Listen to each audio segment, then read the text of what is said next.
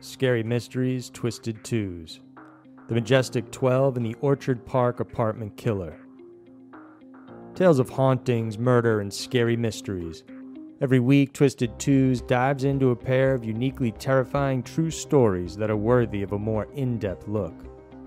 This week, we focus on a mysterious group that could potentially hold the secret truth about UFOs and a crazed killer that stalks apartment owners.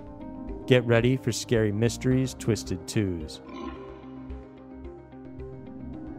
Number 1 The Majestic 12. First reported by ufologists in the 80s, the Majestic 12 group is believed to have started during the Roswell incident in New Mexico in 1947. The theory goes that there was a massive UFO cover up during the time and that a higher up, more secretive government branch knows all about it. This organization, dubbed as the Majestic 12 or MJ 12, was allegedly created by President Truman himself to help manage extraterrestrial investigations while ensuring strict secrecy. Conspiracy theorists believe that they even go so far as to kill anyone that threatens to expose their secrets. But if the group is as hidden as many say, then how do we even know about its existence? The first mention of MJ 12 comes from a mysterious manila envelope that was dropped in writer and UFO researcher Jaime Shandera's mail slot in December of 1984. Inside it was a roll of film that Jaime, with his partner Bill Moore, developed. There were pictures of several documents, and they formed the basis for the Majestic 12 theory. The papers were essentially a memo written by the CIA director in 1952 that contained advice for President Eisenhower to allow the MJ 12 program to continue. It also mentioned that MJ 12 was created in 1947 by President Truman and was composed of 12 scientists and military officials tasked to investigate the UFO crash that happened in Roswell. The memo included details on how they concealed the crash how they could make use of the technology, and how the United States should deal with alien life in the future. Initially, Moore and Jaime kept the existence of the documents a secret, but soon more UFO researchers began receiving their own copies. Moore then decided to make it public, and a copy was sent to the FBI, who dismissed it as nothing but bogus. In 1985, Moore and Jaime again received a tip which led them to the National Archives of Records Administration, or NARA, in Maryland.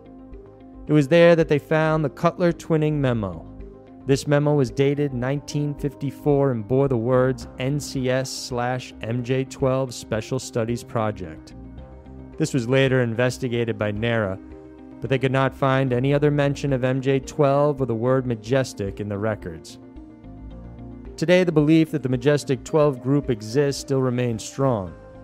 There were those that believed the documents were a forgery, and several people have created fake documents over the years pertaining to the group, which only muddies the water even further. This form of disinformation, coupled with the strong opposition by officials against the authenticity of the papers, some say helps prove that the government is trying to hide something from the general public. Any UFO enthusiast knows there's been several cover ups over the years by those in power, and so this very well could be another one. MJ 12 very well could be real, and it's highly possible that there's other people who know more about extraterrestrial life than you and I ever will. Number 2. The Orchard Park Apartment Killer. Was July 27th in 1979, and Bob Smith was walking towards Elise Rankin's apartment, wondering where she was. Elise had asked Bob, who was her coworker, to pick her up because her car was being repaired. When he approached her apartment door, it was already open. When he looked in, he saw her naked body lying on the bed with her feet bound and a pillow covering her upper torso. He removed the pillow and, to his horror, saw that Rankin's head was missing. Police were called in who determined that Rankin had been sexually assaulted before she was killed and decapitated. They studied the carnage and discovered small droplets of blood leading out from the side of the bed. It trailed out of the apartment and into the parking lot, where it seemed the head was placed in a vehicle because that's where the trail ended. Despite a thorough search, however, Rankin's head was never discovered. This was the first time the Orchard Park apartment killer had claimed a victim, but it wasn't the last. Police were stumped as to who the killer was, and there were no leads. Then, two weeks after Rankin's body was discovered, another woman was found brutally murdered in the same apartment complex, just two floors above the first victim. This time it was that of 27 year old Mary Calcutta. She was also sexually assaulted and brutally stabbed. Detectives believe that the two had the same killer, even though they weren't connected in any way other than living in the same building. After broadening their search efforts, authorities believe there may have been others who were murdered by this deranged killer outside of the Orchard Park apartments. For instance, in a Houston townhouse on the same day that Mary Calcutta's body was discovered, another woman, Doris Threadgill, who was 26, was found dead. Her throat had been slashed so deeply that she was nearly decapitated. And then, just a few months later, police were called asking to investigate a cry for help by a girl and gunshots happening in a neighborhood. The next day, cops found blood on the front porch of a home, and soon after, the body of 16 year old Joanne Huffman. She had been shot and was believed to be the girl screaming for help. Initially, investigators thought her boyfriend was a suspect, but later that day they were called to investigate a blood smear found on a vehicle in a used car lot. Inside the trunk, the police found the headless body of 18 year old Robert Spangenberger, who was Huffman's boyfriend. While many believe that the killers in these crimes were different, there's no denying that the uncanny resemblance in MO along with the general time frame, could very well link them all. To this day, the Orchard Park apartment killer remains at large.